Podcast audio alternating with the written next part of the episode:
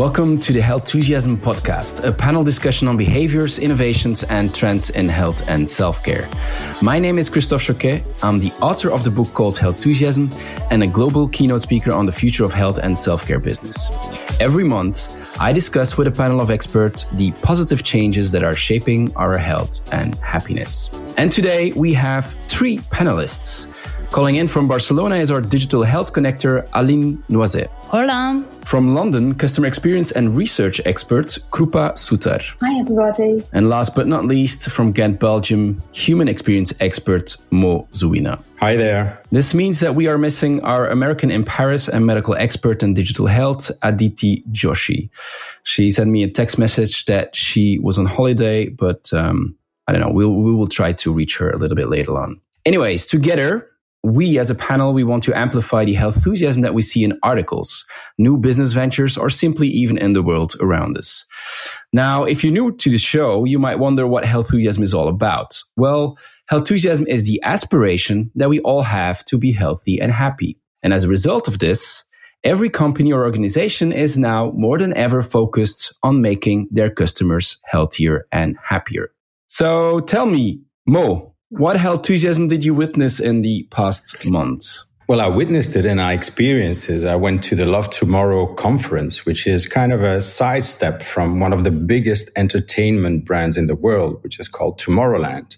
And Tomorrowland has a lot of pillars and, uh, you know, joining your health, enthusiasm initiative, it's an entertainment brand that is stepping into sustainability and health. And they're just figuring out, you know, while we're organizing this, how do we keep it healthy and sustainable so we can do that for longer, but that it doesn't also cause harm.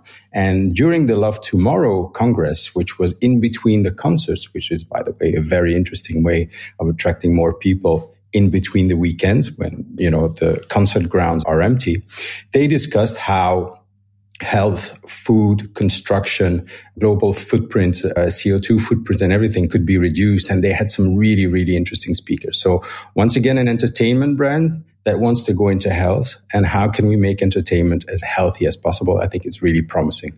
Yeah, lovely. And they do have in one of their three or four pillars, which are the pillars of, of their mission, health and well-being as one of the, the, the core elements.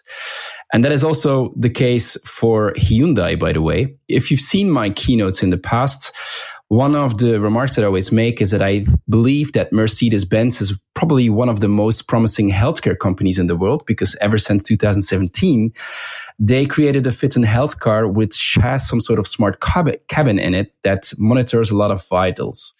Now, Hyundai in 2017 was also at the CES event, the most influential tech event in the world. And they also presented the same thing. I don't know. I chose Mercedes eh, for my keynotes because a lot of physicians and a lot of pharma people and business people are riding with Mercedes Benzes. But now Hyundai Mobis, which is a part of the Hyundai group, it's the auto parts vendor. They have created that cabin, that smart cabin, and they are selling it to other constructors as well. They call it the moving health checkup center and it actually measures your posture, your heart rate. It measures your stress, brain waves and all of that through different types of sensor. And you should know, I wrote about it in earlier newsletters that the automotive active health monitoring market so I repeat that the automotive active health monitoring market is bound to become a market of 10 billion by 20 30. So Hyundai is moving into the healthcare space. It's by the way not the first time. They've they also have a partnership with NowRx in California to deliver prescription medication with autonomous vehicles as well. So a car manufacturing moving into the healthcare space at an increased speed, let's say. Aline, what health isn't that you see? So for me, this month was the news that we talked quite a lot in Spain, which is a draft law that's been approved that would grant employees the right to take paid sick leave to when they have severe menstrual pain. So if you think that 90% of the women suffer from bad cramps when they have their, their periods, and many of those women, it's just so bad that they can't function properly. They're not really being productive at work.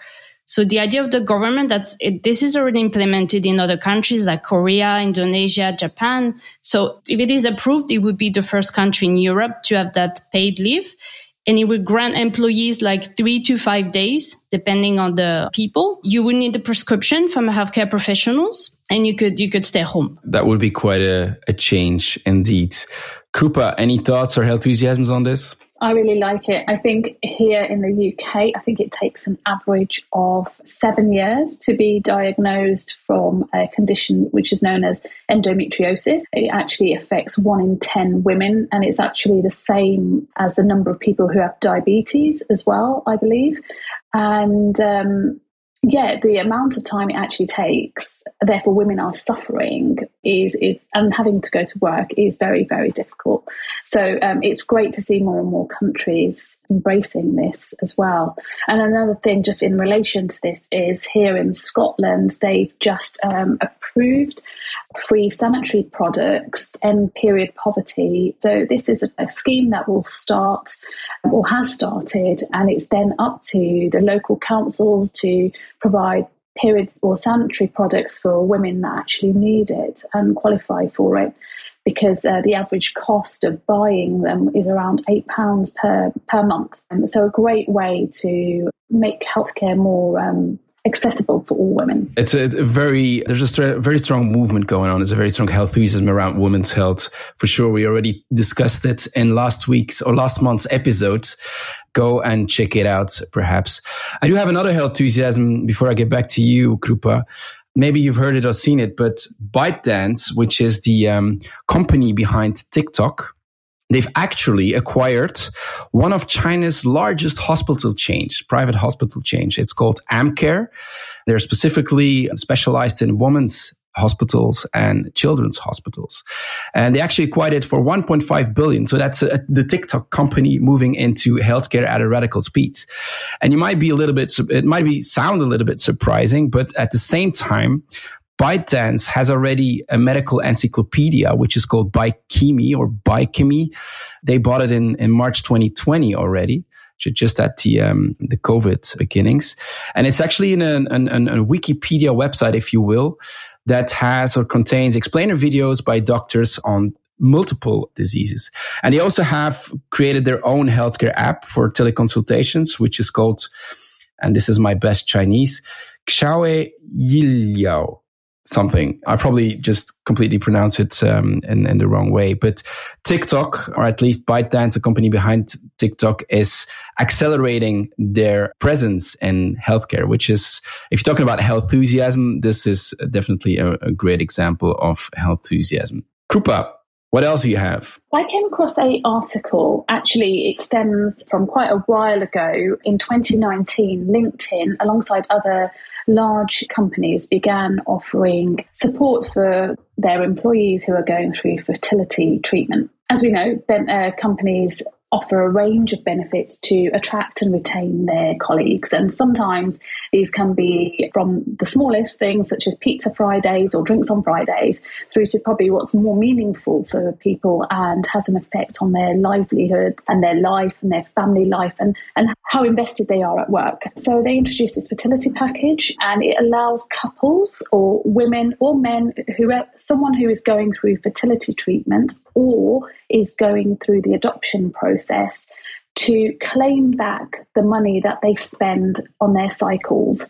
So, for a fertility treatment cycle, they allow employees to claim back up to £7,000 in the UK, and then there's a lifetime claim back of £21,000. They recently conducted a survey of over 5,000 workers, and what they found is that this type of policy has had actually a huge impact on their workforce. They have higher retention, they've been um, attracting staff, and they have higher employee well-being. What they also said, the head of comp and benefits has mentioned that when they talk about their benefits when people first join the company, they think it's a, a wow moment because they're so uh, impressed that it offers this. There's also a knock on benefit because it allows for the breakdown of, or it allows, sorry, for uh, fertility discussions to be normalised in the workplace. So if the couples need to take time off work, they need flexible working, or if unfortunately a cycle hasn't worked, it just allows for management and maybe colleagues to support them throughout. So this is my health enthusiasm. I think it's I know it's gonna it's so attractive for people who are going through something like this and will make a huge benefit. So I think this is a really great opportunity and scheme that's being offered. Yeah, LinkedIn showing health enthusiasm for their female employees, women's health again. I'll go back to the tech companies with another health enthusiasm, which I probably I'm not a I'm not a physician. I'm not a, a medical trained person, um, so I can't probably grasp the the magnitude of it. But just by reading the article, I, I was really amazed. And it's about Google's DeepMind, and it's about the proteins. Now you have to know that in 1957, John Kendrew of Cambridge University created the first 3D image drawing of a protein. He actually received a Nobel Prize for it. And that was the first one. It took him 22 years to do that. Now we are 65 years later, and Google DeepMind can now predict the 3D structure of every protein known in the world. Every protein. That's about 200 million. And it was based on the 100,000 known structures that we have today. And so this is a, a, remarkable achievement, apparently, because the tool, which is called AlphaFold, is an open AI system. And so it could really help in finding new medications way faster because we understand the 3D structures of proteins way better, apparently. And so even Google has now promised to work together with the WHO on drugs for neglected diseases. So they will, based on the intelligence that they gathered and what the other application of the AIs could bring, they would try to discover drugs for diseases that are neglected by big pharma because they are perhaps less commercial. So pretty uh, amazing achievement. We're also focused on metaverse. We're also focused on digital humans as we did last uh, month. Um, but AI is still developing at an increasing speed. And this is one of the things that really amazed me in the past months. And there's another one, big tech related, and that is related to Amazon. I think last month, Aditi uh, mentioned that Amazon bought One Medical, which is a virtual care well, it's a primary care clinic. They have about 3,000 employees in um, Boston, Washington, DC, San Francisco, and Chicago. But they also offer some, offer some virtual care. And so they really bought it. It wasn't really clear back then for Aditi what the opportunities were, but it was for a, a large amount of money. It was about 3.5 billion. And now Amazon announced that they will shut down Amazon Care. It's an internal healthcare offering that provides virtual visits, but also actually actual visits in the house to, to, to do some testing, to do some vaccination and all that. Well, they decided suddenly to stop it. It was a rumor that later was um, confirmed by um, the direction of Amazon. And so I think after the announcement, and I know, and I know how Aditi loves Amazon, I think it might be a good moment just to try to reach her and ask for her opinion. Let me dig up her phone number. Hi, you've reached Aditi. Unfortunately, I'm not available right now, but please try again later. Okay, so she she is still on holiday, and it's it's hard to get a hold of her. Um, so the question really is, what is happening with Amazon? Are they getting out of um, healthcare after having done such a huge investment in One Medical as well, or, or is it too difficult, or what are, what are the learnings? So there's a lot of things going on, and if you look at social media, I think, in my opinion, I think one of the things that it might hint to is maybe the One Medical purchase is already being reviewed by antitrust laws. So maybe Amazon is becoming too big in healthcare. And so maybe that's why they are also stepping away from Amazon Care. Perhaps even I read one article that says that Amazon is about to do their biggest purchase yet in health, even bigger than the One Medical for 4 billion because it was said that perhaps they would buy Signify Health, which is also um, a virtual care setting, but that is also two, 2 million home uh, visits every year. Signify Health definitely has a health enthusiasm uh, approach because what they s- believe in is that health happens outside of healthcare system. And I think that might be a great f- fit for Amazon. You had any thoughts on that, Mo? I think it's a rationalization of how they're going to play in health. If you look at the Medical One experience, I think Amazon was really, really far from providing that level of excellence. And I think they're just going for the best there is. I think it's more something of an overlap than kind of inconsistency. I think uh, it crystallizes their ambition to really move forward into health and to be you know, as we know, to provide not only the best customer experience, but also the best patient experience. Fully agree, Mo. And indeed, I mean, we are living in an enthusiasm world. We talked about Google, we talked about LinkedIn, we talked about the Spain, Spanish government, we talked about a festival, we talked about Google, and we talked about TikTok. And so many positive changes are making our world a little healthier and happier every day. And so we really enjoy watching these changes unfold. And I personally, I analyze them even. I try to understand the broader impact of these. And I even write a newsletter about it called It's a Healthusiasm World. If you're interested, go and discover them on healthusiasm.com. Now, every month during the Healthusiasm podcast, I'll recap one particular newsletter for the panel to debate. This week's newsletter is Metabolic Mastery. Let's get into it.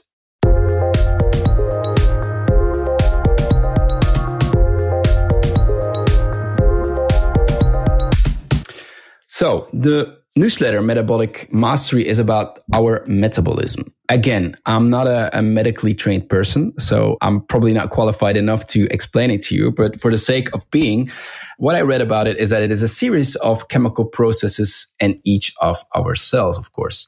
It puts, it makes calories into fuel and it helps sustain our life and our everyday function. Metabolic health, then again, is as described the ideal levels of blood sugar, triglycerides, um, triglycerides, uh, HDL, and blood pressure, which, if they are ideal, you have a lower risk of developing conditions like obesity, um, hypertension, heart disease, or strokes.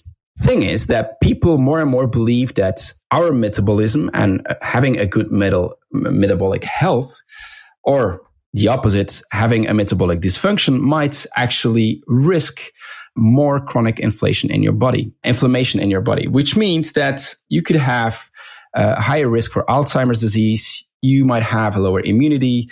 Uh, you might have a high risk for cancer, pneumonia, or any other hormonal diseases. Now, because of this evolution and because of multiple other things, I really believe that in the next couple of years, we will see an increased focus on metabolic health and our metabolism. First of all, because there's three things happening. There's an evolution in the macro trends around us. There are a ton of innovations. And third, there is our own personal aspirations in life. Let's start with these three things one by one and discover why I believe that metabolic health management or metabolic mastery, as I like to call it, becomes increasingly important. First of all, the macro trends. I think if you look at studies, and you look precisely into the numbers, you'll, you'll notice that the majority of people actually have some form of metabolic syndrome. Actually, studies have shown that 88% of Americans have metabolic syndrome, and there's reasons to believe that probably in Europe or in China, we're going in that same direction. At the same time, during pandemic, what we've noticed is that people with a weakened immunity, such as cardiometabolic patients, they had a higher risk of catching COVID and actually perhaps even dying from it. The WHO even said that we are in need of a metabolic reset. Also on Google search, you find a lot of people looking into metabolism, metabolic health more and more. So there's a, a, couple of trends out there that put metabolic health in front of everything and making it more important. At the same time, there's a lot of innovations in this space as well. We have the continuous glucose monitoring systems by Abbott and Dexcom, um, who are used for diabetic patients, but increasingly also by startups. Startups like Levels, Supersapiens, Veri, Vital, NutriSense, Signos, and there's a lot of them out there. But even Apple, Google, Amazon, Fitbit, they all showed interest in measuring glucose monitoring continuously. I can even say, if you're talking about health enthusiasm, that Best Buy has, which is an American consumer electronics company, by the way, they have a program available which is called Season of Me. And it's actually a 90 day program where based on your glucose monitoring, you can manage your health. So glucose monitoring, an essential part of your metabolism, is becoming increasingly important and increasingly used. But there's other solutions like breath analyzers, in-home tests, smart toilets, even the popularity of keto diets might have an impact on your blood sugar. We are moving away from processed foods. Diets are less about losing weight and more about having a good metabolism. Supplements are focused on metabolic health. And you have even Novo Nordisk, who's working together with the University of Copenhagen to create what they call the Netflix for foods. And based on their glucose measurements, but also metabolomics data or microbiome samples, they will advise you what to eat. And then there's a whole new area of circadian health that actually says that when we eat, how and, and, and when we sleep, actually has a big impact on the way that we regulate our system, such as our metabolism as well.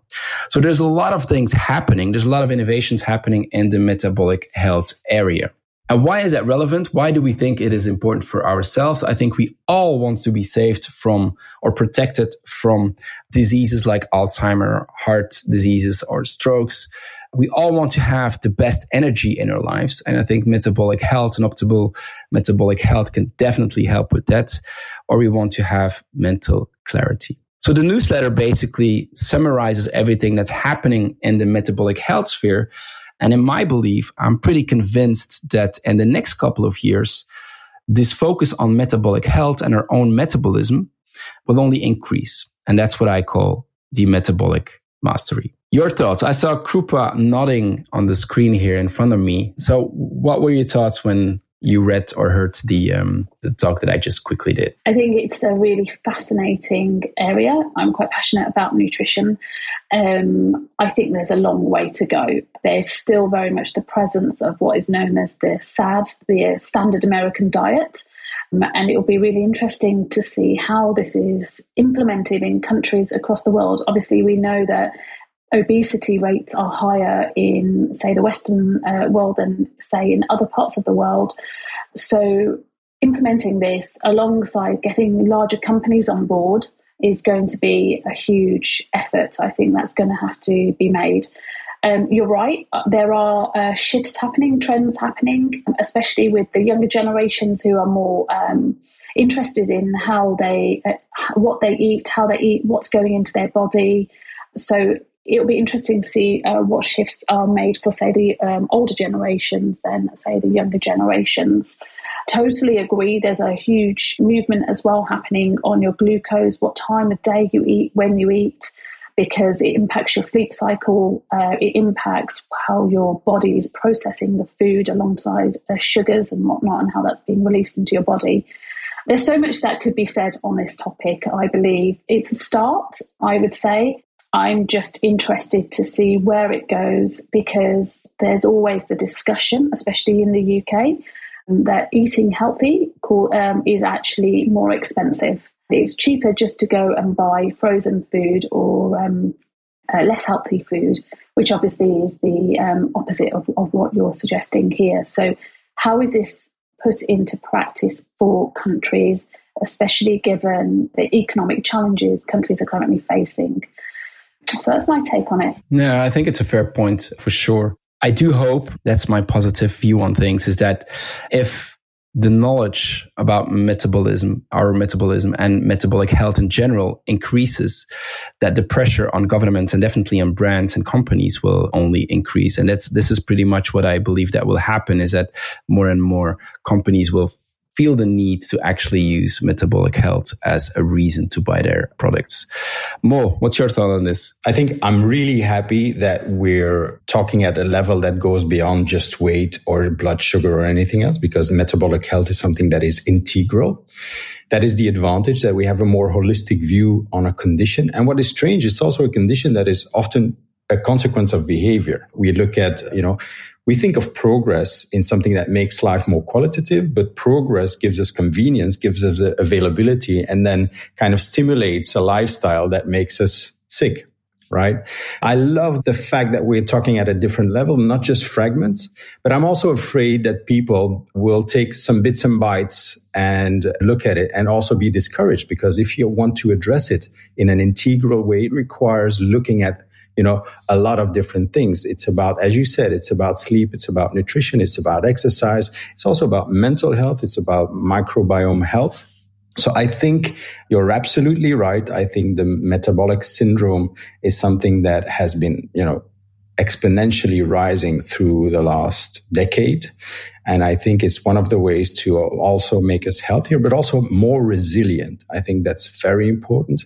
I think resilience means that you're able to go, you know, very deep into your energy resource and then come back, you know, easy in a, in a faster way. So I love it, but I think it's also a big chunk for the overall public to master. Yeah. And maybe a physician might play a role in there. I'm just quickly going to try to reach Aditi again just to see if we can um, have her opinion on it uh, because she is a medical expert, of course. Just give me one second.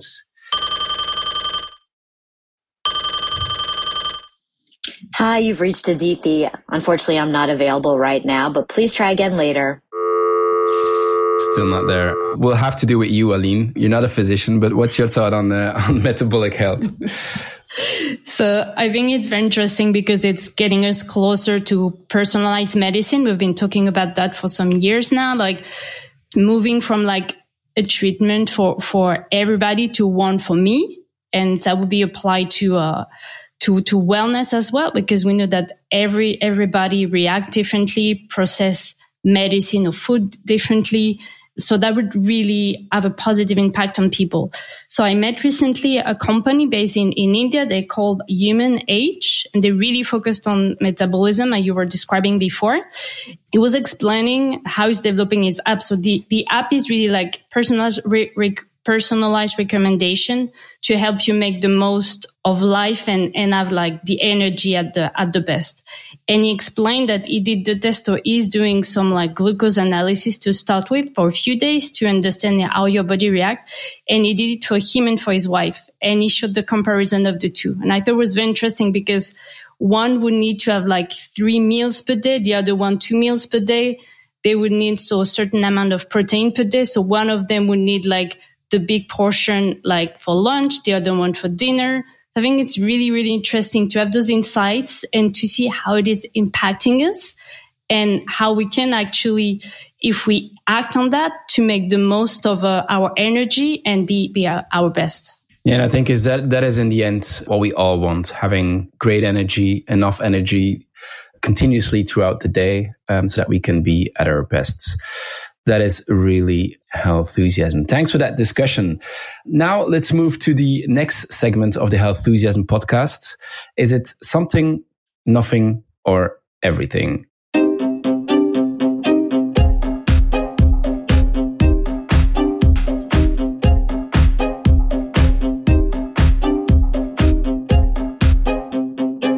So every month, one of the panelists brings an idea, an innovation, or an evolution forward that sparked their health enthusiasm.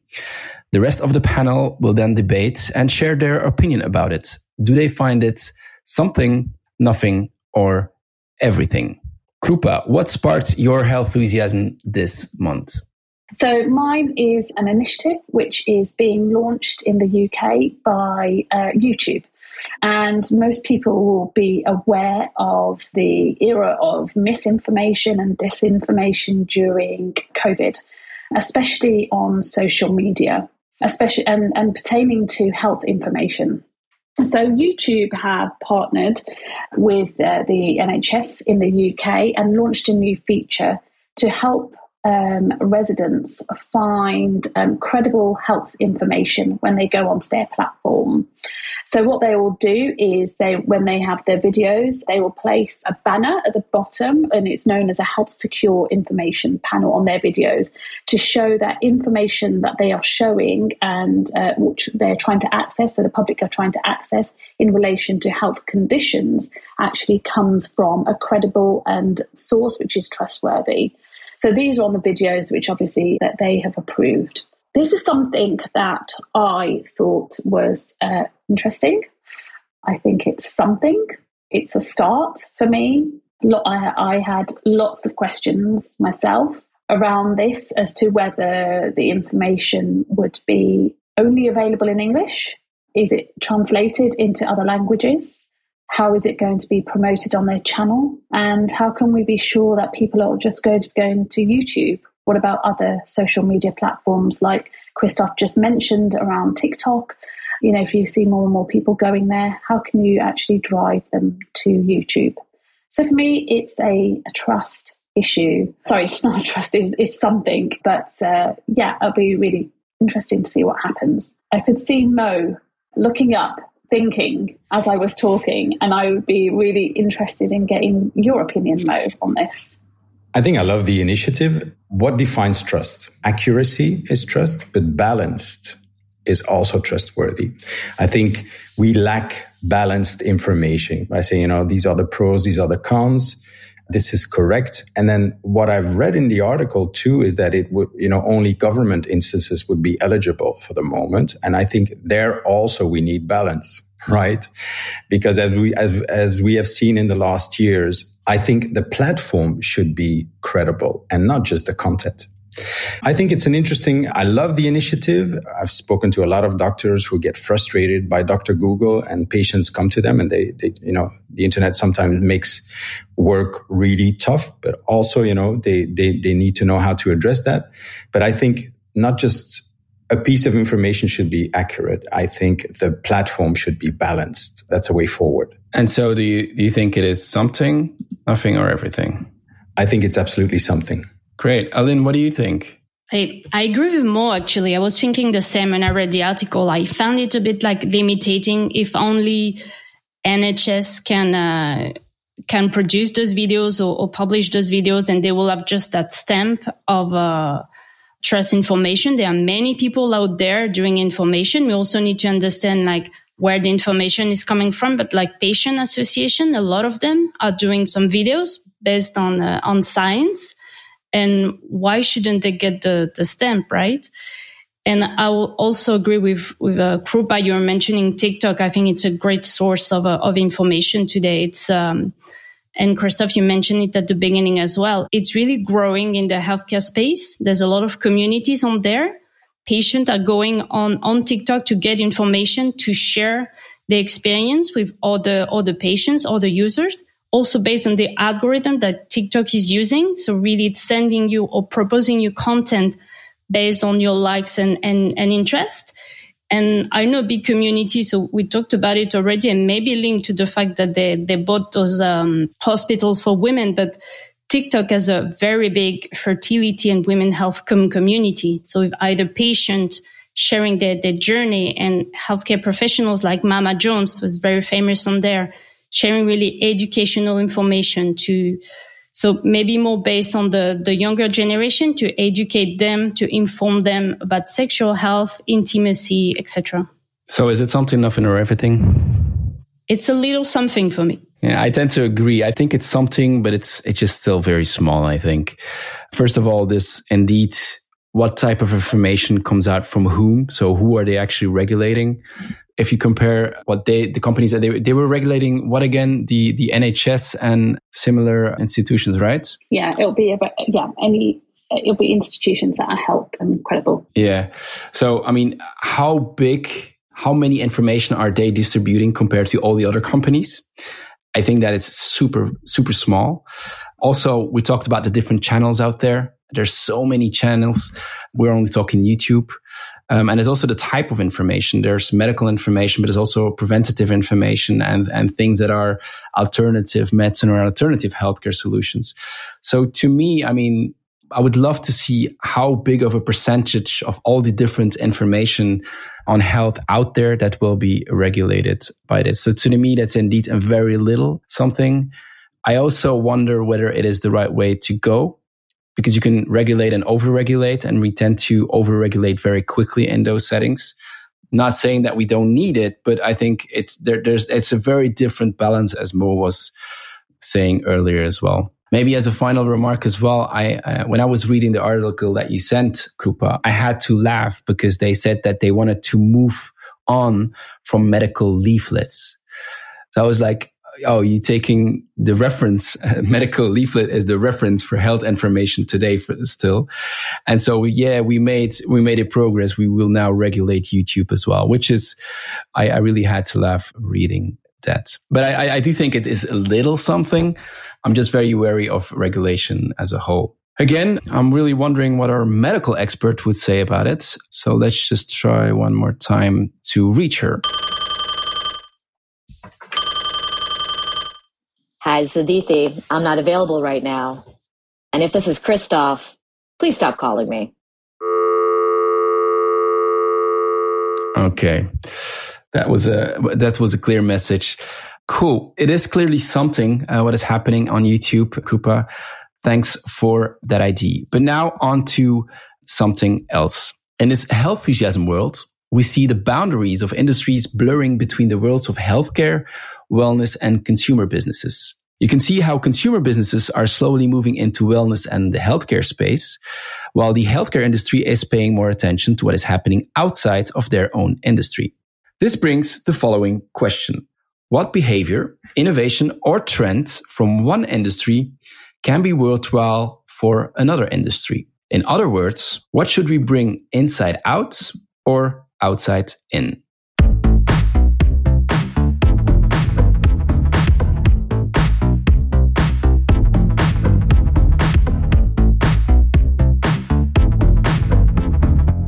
So this month I'll be bringing the inside out, outside in innovation or ID perhaps, because I read a paper about of by Vitalik Buterin, which is the co-founder of Ethereum, which is one of the open source blockchains out there. And he was talking about the soul bound tokens.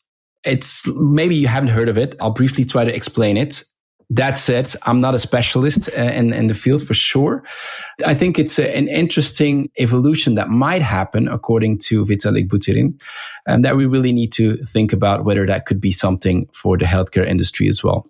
He's talking about NFTs. Now, if you're not familiar with an NFT, well, it, it is in, in a way, it is a record on a blockchain that is associated specifically with a digital asset. So it could be a piece of art and you then own one piece of art. Um, so NFTs are actually the way to own digital art, if you will, and you can then sell it. You can transfer the ownership depending on how the value of that piece of art or digital asset evolves. Now, the idea from Vitalik Buterin was to create NFTs where you don't transfer the ownership, meaning it is entirely linked to your own soul, to your own personality. So basically, what you would do is you would collect and store elements of your identity. And those elements are not transferable. So you can imagine, for example, any objective attribute to be part of your own what they call then soul-bound tokens or soul-bound NFTs. It could be an education that you achieved, a professional achievement. Basically, your whole LinkedIn profile could be in there. You could have your memberships for a tennis club or a yacht club or whatever membership that might be out there, maybe even uh, memberships for um, Netflix and all that, linked to your personality the children you have, you could even have your entire health history or your personal vital data in there. So the idea is that there would be a decentralized way of storing and collecting your unique data. And it would really help to the, the issue that we have basically with the internet in the beginning was that there was no identity. We really needed Google and Facebook to create those identities so that we can actually log into to places. And then they collect our data for us.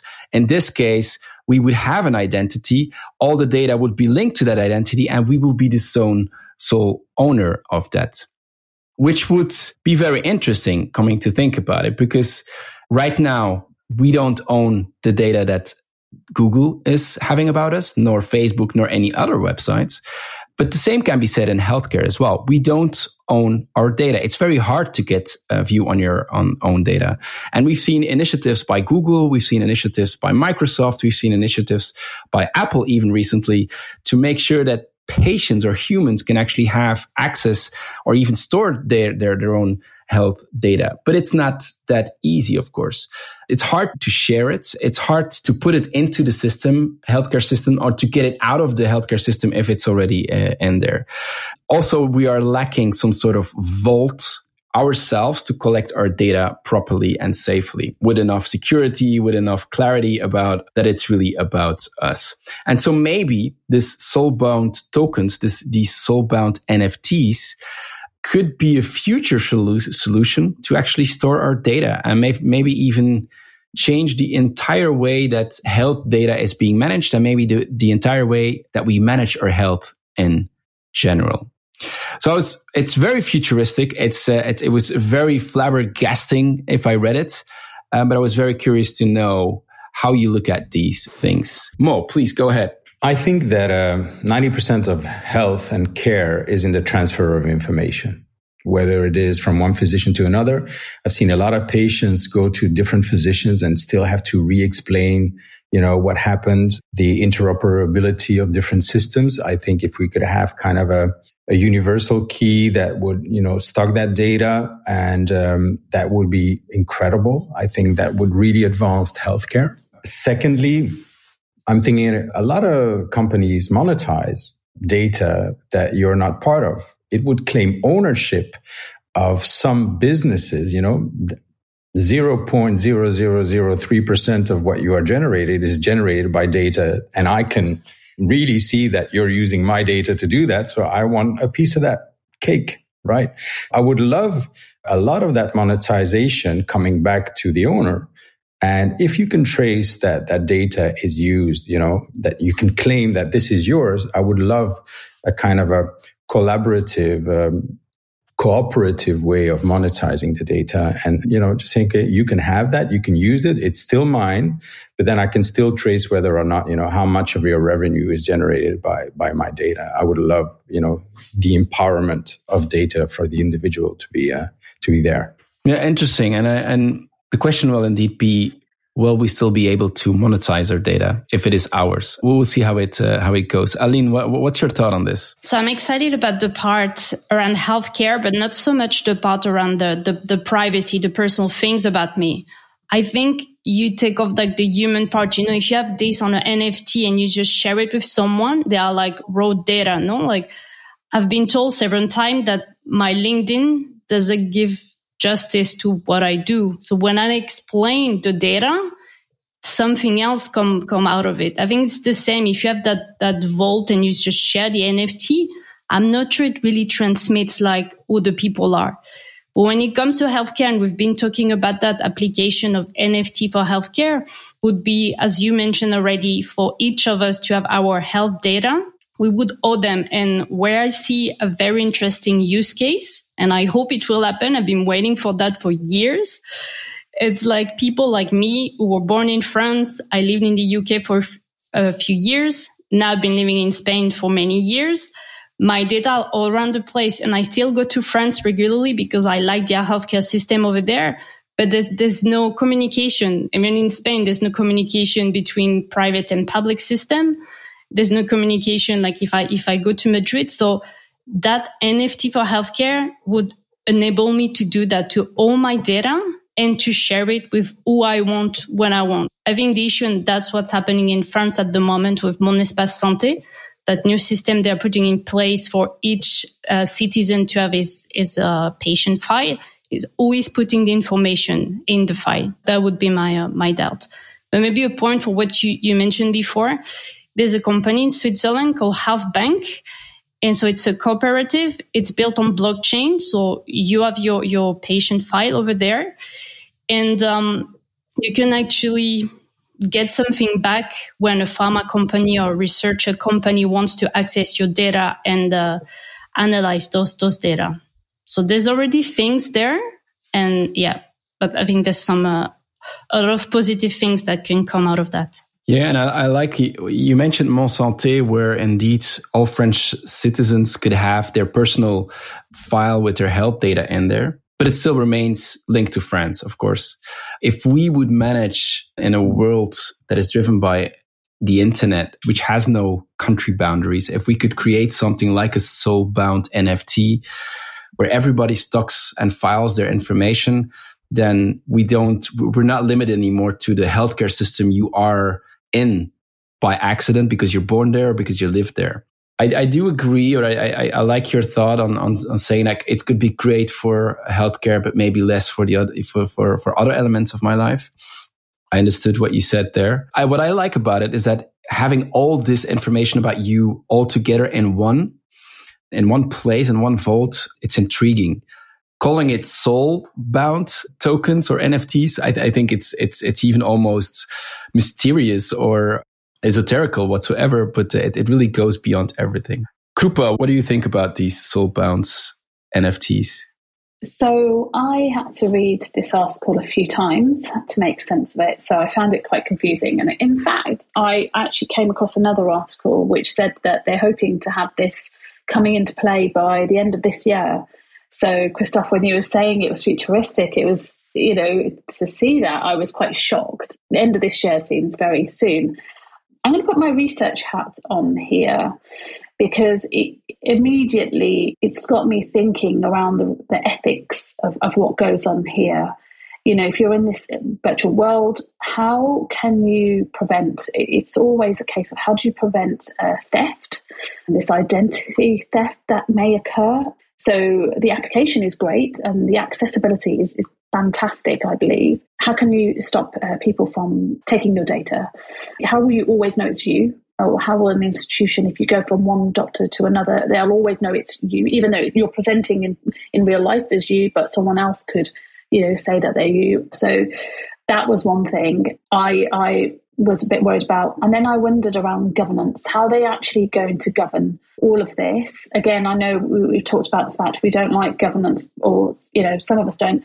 But I think that how are how is this going to be governed so that the public have faith in order for them to put their trust in something like this to use it, to know that if this data is out there, it is safe and it can be used in a safe way.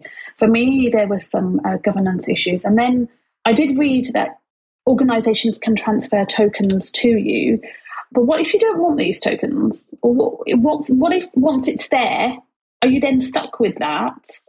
And then maybe I had a condition, you know, 10 years ago, but actually I've overcome this condition. Does it affect me in the future if I, for example, need to take out health insurance or, or whatnot? But actually that condition is no longer effect, is no longer part of me. Is it stuck with me? So what's the what's all the processes that are going to happen around that? There's a lot of questions it raised for me. I, I think it could be good, but lots of questions. We're overlooking the biggest flaw that is human nature if I am deciding what goes into my token, I can also have a very biased impression. I can also, you know, make sure that I allow things in my token and I don't allow things in my token to kind of give the best version of me. And if, if I overcame a disease, which is really interesting, but might hold me back, I won't put it in there. Right. So I think, yes, I think it's good, but I think the biggest flaw, I think, is still human selection. And um, I think it's an interesting, it's an interesting discussion. If I decide who is me, how selective am I in the way I portray myself? Yeah, I think what would be interesting here is uh, to have the possibility. So the good thing with NFT or token is that you can choose who has access to that information. But maybe what I'm missing, and based on what we've been discussing now, is to be able to create some file in my NFT. Some would be private to me. I would never share them. So maybe that's where the personal information I would be more inclined if I have just for me a, a repository, not to forget things, and then some other file I can share. So maybe Krupa, like the information about the previous disease that's not affecting me, I would put that in my private file. And there's another one I would share with a healthcare professional. Yeah, we're talking soul bound NFTs and we're touching to the soul of our very human being. And we talked about safety, about trust. I think it's all about that, right? It's about human behavior. We're not there yet. There's a lot of questions still to be answered. So with these smart words and with this very nice discussion on soulbound NFTs, I'd like to wrap up the Health Healthusiasm podcast for this month. Thank you for uh, listening. If you liked this show, don't forget to hit the subscribe button on your favorite podcast platform. By the way, you can also find us on the Shift Forward Health channel. It's a podcast channel of thought leaders who are actively designing and building the healthcare and self-care business of tomorrow. For now, I'd like to thank you, our own thought leaders, uh, for their insights and enthusiasm. Thank you, Aline Noizet, Krupa Sutar, and Mo And next month, we will be back with Aditi Joshi for sure. My name is Christophe Choquet. We are the Health Enthusiasm panel, and we'd love to see you again next month for some more health enthusiasm. Ciao. Thanks for tuning in. If you like what you heard, please spread the word. Tell your colleagues to tune in for all the awesomeness, then leave a review on Apple, Spotify, or wherever you listen. This show is produced by Shift Forward Health, the channel for changemakers. Subscribe to Shift Forward Health on your favorite podcast app, and you'll be subscribed to our entire library of shows. See our full lineup at shiftforwardhealth.com. One subscription, all the podcasts you need, and it's all for free. And remember, we might have a lot of work to do in healthcare, but we'll get there faster together. Thanks again.